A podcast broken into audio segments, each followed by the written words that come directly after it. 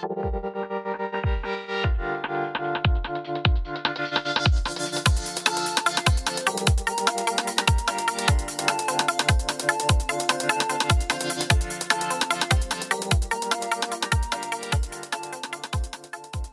everybody. Welcome back to the Horizons podcast, the music industry podcast looking from today's landscapes into an ever expanding tomorrow.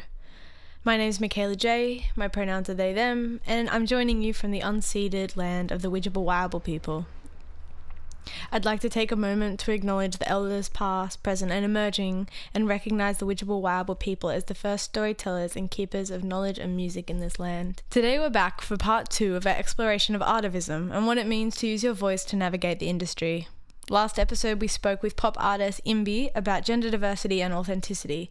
And this week, I'm joined by another special guest, Tilly Jones. Tilly is a local woman here on Widjabul Wiyabul country, and she's a multi instrumentalist composer, performer, and I'm so excited to have her here today to talk about her experience navigating the industry as a disabled female composer and classical performer. Hey Tilly, thanks so much for joining us today. Um, would you like to start by telling us a bit about yourself and your background in the industry? Hi, thank you, Mickey, for having me. It's very cool to be here, virtually talking with you. Um, my name's Tilly Jones.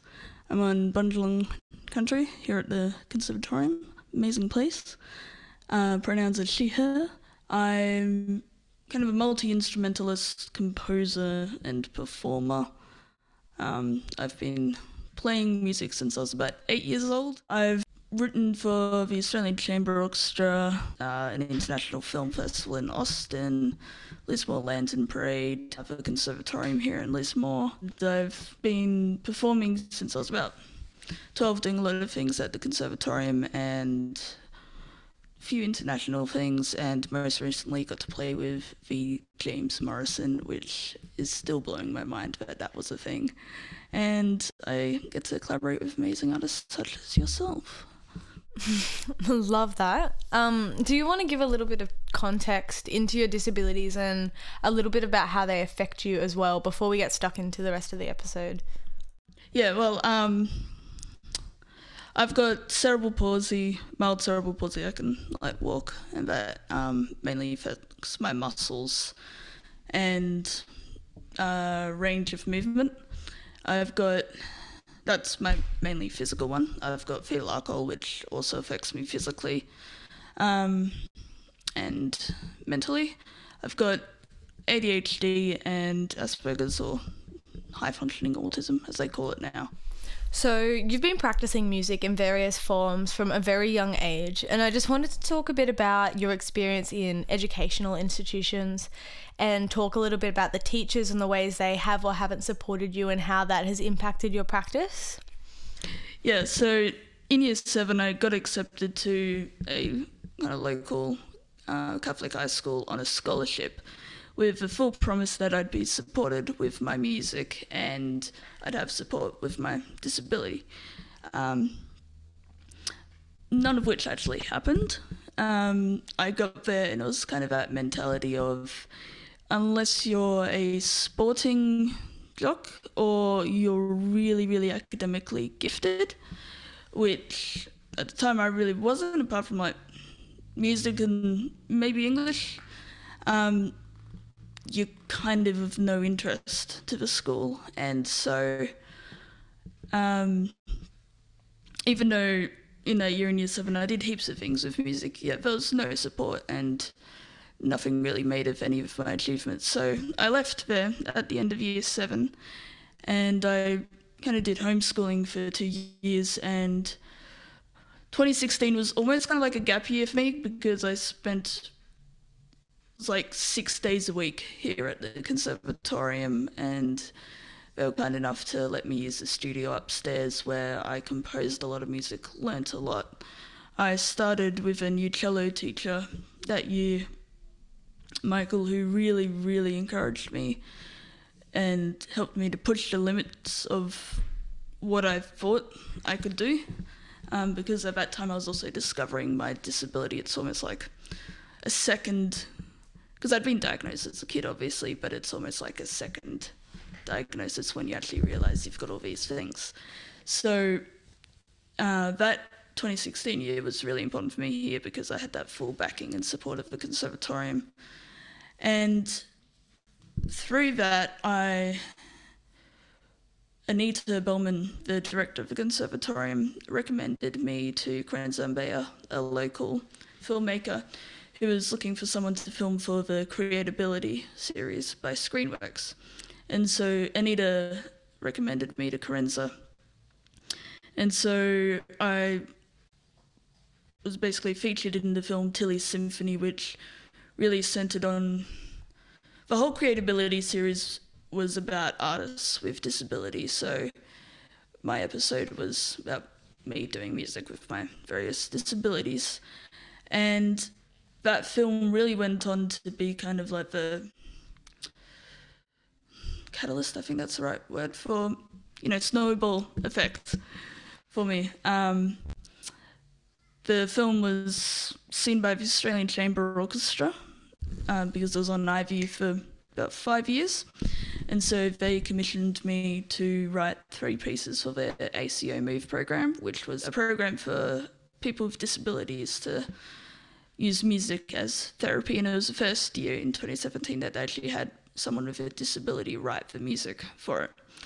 And so that was really great. And again, having the support of conservatorium, and at that time I enrolled in distance education, and without that support, I wouldn't have been able to do it. The music community here also is just amazing, like the teachers and that that are so willing to support. How have you found having those strong figures, especially female figures, uh, in your journey through educational institutions impacted the way that you've navigated through your career so far? Yeah, that representation is really important, um, especially Anita. She she's just a complete boss lady. I love her. I feel like females generally they. I've always found them to be a lot more open in supporting and encouraging people, especially younger people.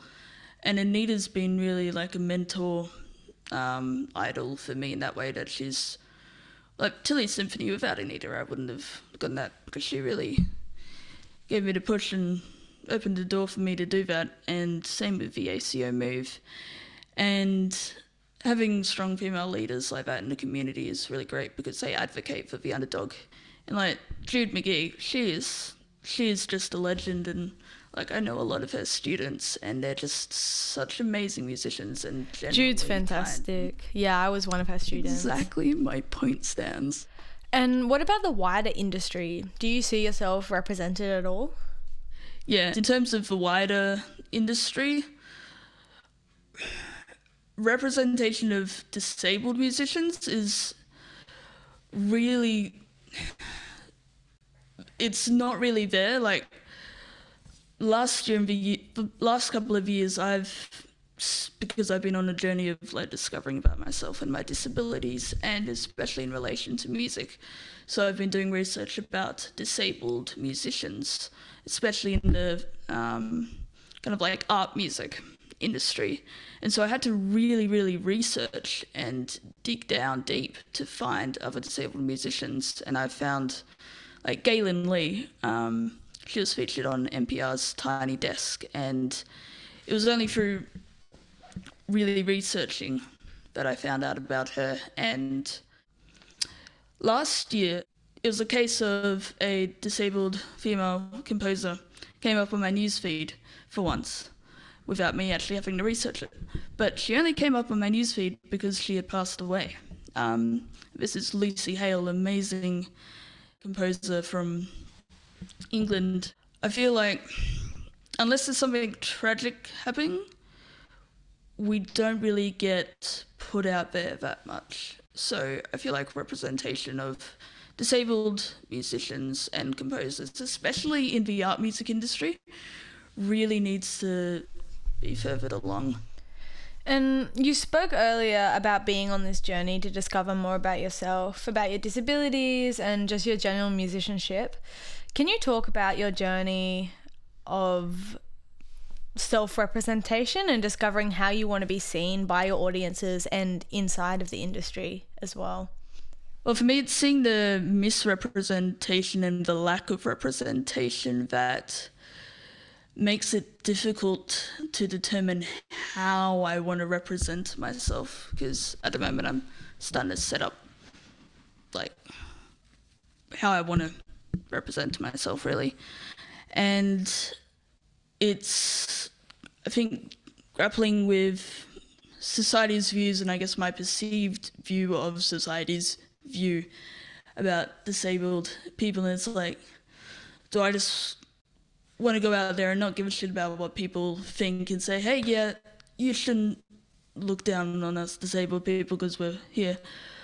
And it's also that thing of equality, like, yes, we want to be seen as everyone else, but then sometimes we also need those extra extra empowerment because society views us as less and we're not given as many opportunities. And what does seeing disabled people represented in the music industry offer for yourself and other other artists as well? That does give me a boost of yeah shit yeah I can do this like we are out there and there is kind of hope that being a disabled musician is kind of the normal like Gaelynn Lea especially. Um, I think she's the most mainstream and widely known um, disabled musician that I know of. And she's really been advocating for making all concert spaces accessible. Like she won't do a gig at a place that hasn't got a ramp or any wheelchair access, which is really great. And do you feel currently that you are honestly represented, you know, in your career and in the fields that you kind of work and are seen most in? I feel here locally and regionally, I'm really represented as just Tilly Jones, the composer and musician. And where it's relevant, there'll be stuff about me having a disability. Like for the Real Artworks um, gig I did in 2019, I well, Real Artworks is an organisation that really empowers people with disability and focuses on the arts here in Lismore. And so that was partly me just as Tilly Jones composer, but also, you know, empowering someone with a disability. And here at the Conservatorium, it's really been just, you know, Tilly Jones. Yeah, it's kind of grappling with disability as part of my identity because I mean, I am disabled and nothing's going to change that fact. And I am embracing it more now. So I guess it's just working out how why does it feel important to make your disability part of your musical persona and identity? I mean, obviously, it is a big part of your identity, but does activism play a role in how you hope to navigate the industry? Well, for me, I've, um, like I mentioned before, um, disability, obviously, I have one, I have many, but I have um, three disabled sisters. Um, one who can't speak, and another who's um, a quadriplegic in the wheelchair and um, has difficulty speaking. So I've all my life been encouraged by my parents and just as a natural thing to speak up for others. And I think as a person who can walk and talk and has the opportunity to use my voice to make change, I feel activism definitely ties into my music that I can speak up for others who don't really have a voice in um, making sure like places are accessible. Like my sister Tam, she can't see many of my concerts because a lot of the places, especially here in Lismore until recently, have been largely inaccessible due to no lifts or no ramps. And here at the con this year, uh, maybe even next year will be the first time she will be able to see a concert here at the conservatorium because this year they're getting a lift and a ramp in, which is amazing yeah, music and activism, I think, is very t- closely tied together, and I feel like I'd be letting down my community if I didn't use my voice to amplify and empower and just shine light on these issues.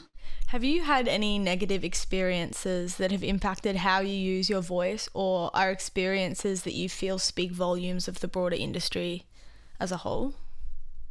again, I've been kind of lucky. I haven't had many negative experiences with my gender and my disability. There have been a few where in where I've been commissioned and people involved in the project will kind of look down on me, even though I'm the composer, um, or even if it's like my project, or they need to be liaising with me, they talk to other people, usually the men in the project, about what I need.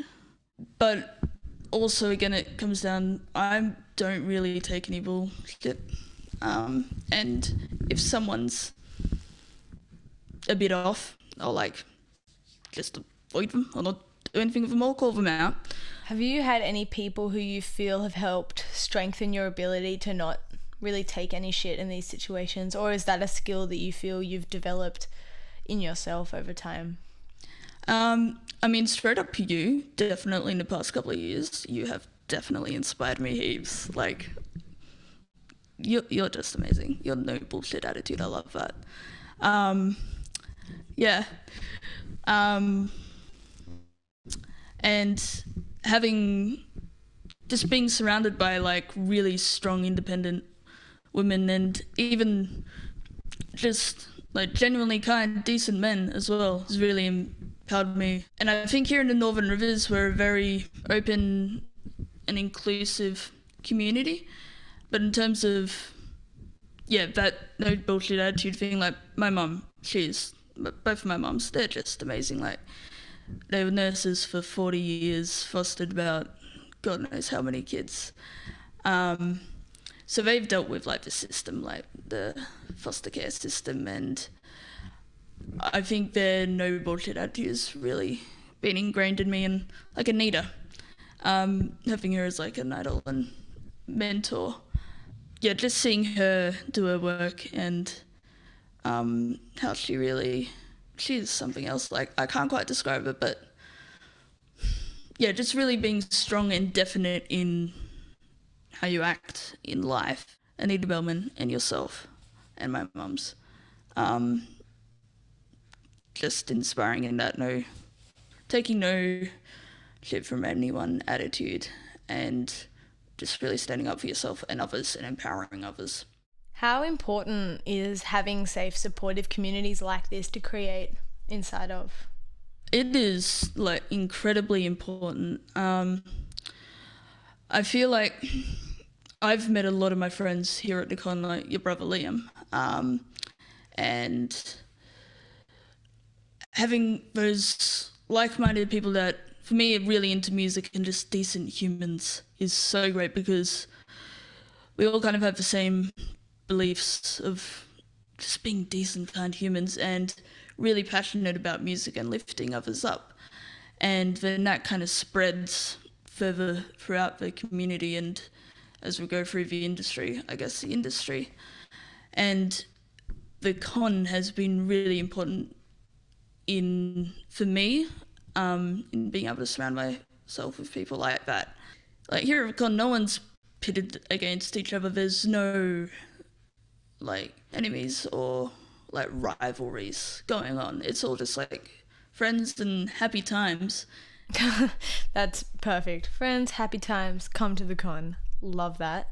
Um, so, coming to the end of the episode, what are some ways in which, you know, myself and other able bodied people can create change or support disabled communities in the industry? And mm, yeah, tell me more. A practical thing people can do, um, and I recently did this at the uni. If you are at a concert or like a rehearsal space or just like a music venue and you see something that you think isn't accessible, like a lack of a ramp getting to the stage, a lack of rails, a lack of lighting. Call that shit out. Talk to the tech people or whoever is the most appropriate, um, because that really is a practical thing that helps us out. And it's really a simple thing to do. Like often it can just be fixed quite quickly, um, and also often it's just a um, situation where um, the people haven't realised that it was an issue because they have been privileged, and they're really supportive in getting it sorted really quickly. So, yeah. So, just lastly, uh, can you recommend any disabled artists for our listeners to go away with and enjoy? Yeah, in terms of other disabled artists, I have quite a few recommendations. One is Gaelynn Lea, obviously. She's just so amazing at obviously playing and writing music and um, using her voice as a disabled musician and composer um, to make progress in the music industry for us disabled artists. Um, Ewan Mackay is a composer and cellist from Scotland with cerebral palsy, who is at the moment doing a lot about making resources for emerging composers, um, which is really great. And um, I mentioned her earlier, Lucy Hale. Um, sadly, she passed away last year, um, which is also very sadly and kind of frustratingly how I discovered her. But she was an amazing young composer from London who was studying at the Trinity Hall, Trinity School of Music, and I think really had a great future ahead of her. Um, locally, I've recently discovered the Emerald Ruby, who's an amazing flautist, composer, even fashion designer um, from Newcastle, I think. So she is amazing. I really love her work, and yeah, I think just yeah, that that's all my recommendations are all amazing people, and I really encourage people to get out there and research disability in music, and really, if you come across anyone with disability and does music really amplify their voices and yeah that was the amazing Tilly Jones. It was such a pleasure to be able to have this conversation about authenticity, about activism, and about using our voices in the industry. Uh, it's so important to uplift each other and and seek knowledge that we don't have ourselves, understand our privilege, understand the ways that we can work to empower and support one another in this community. It's been such a pleasure sharing these episodes with you, and I hope you tune in to the next episode. Again, thank you so much for listening. My name is Mykaela J, and I hope you enjoy the rest of your day. The Horizons podcast is brought to you by our wonderful team. Thank you to our interviewers Lily Haddenham, Mickey J, Joe Conroy, Liam Gatt, Will Matrakis, and Rowan James, our music composer Aidan Panetta, our graphic designer and social media representative Bree Truitt, our executive producers Mickey J and Liam Gatt, and Lee Carriage for overseeing the project. Thanks for listening.